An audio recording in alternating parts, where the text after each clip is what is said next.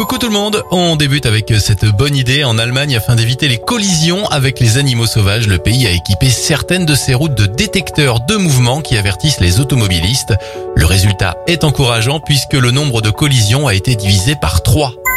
On continue avec cette bonne nouvelle. Le fabricant de vêtements d'hiver Canada Goose a annoncé qu'il ne fabriquera plus de vêtements en fourrure à la fin 2022.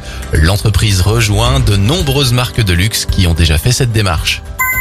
Et enfin, bonne nouvelle, selon le baromètre Ipsos, l'optimisme des Français connaît une forte hausse ce mois-ci. Il augmente de 9 points pour atteindre les 33% en juin, un niveau jamais atteint depuis mars 2018.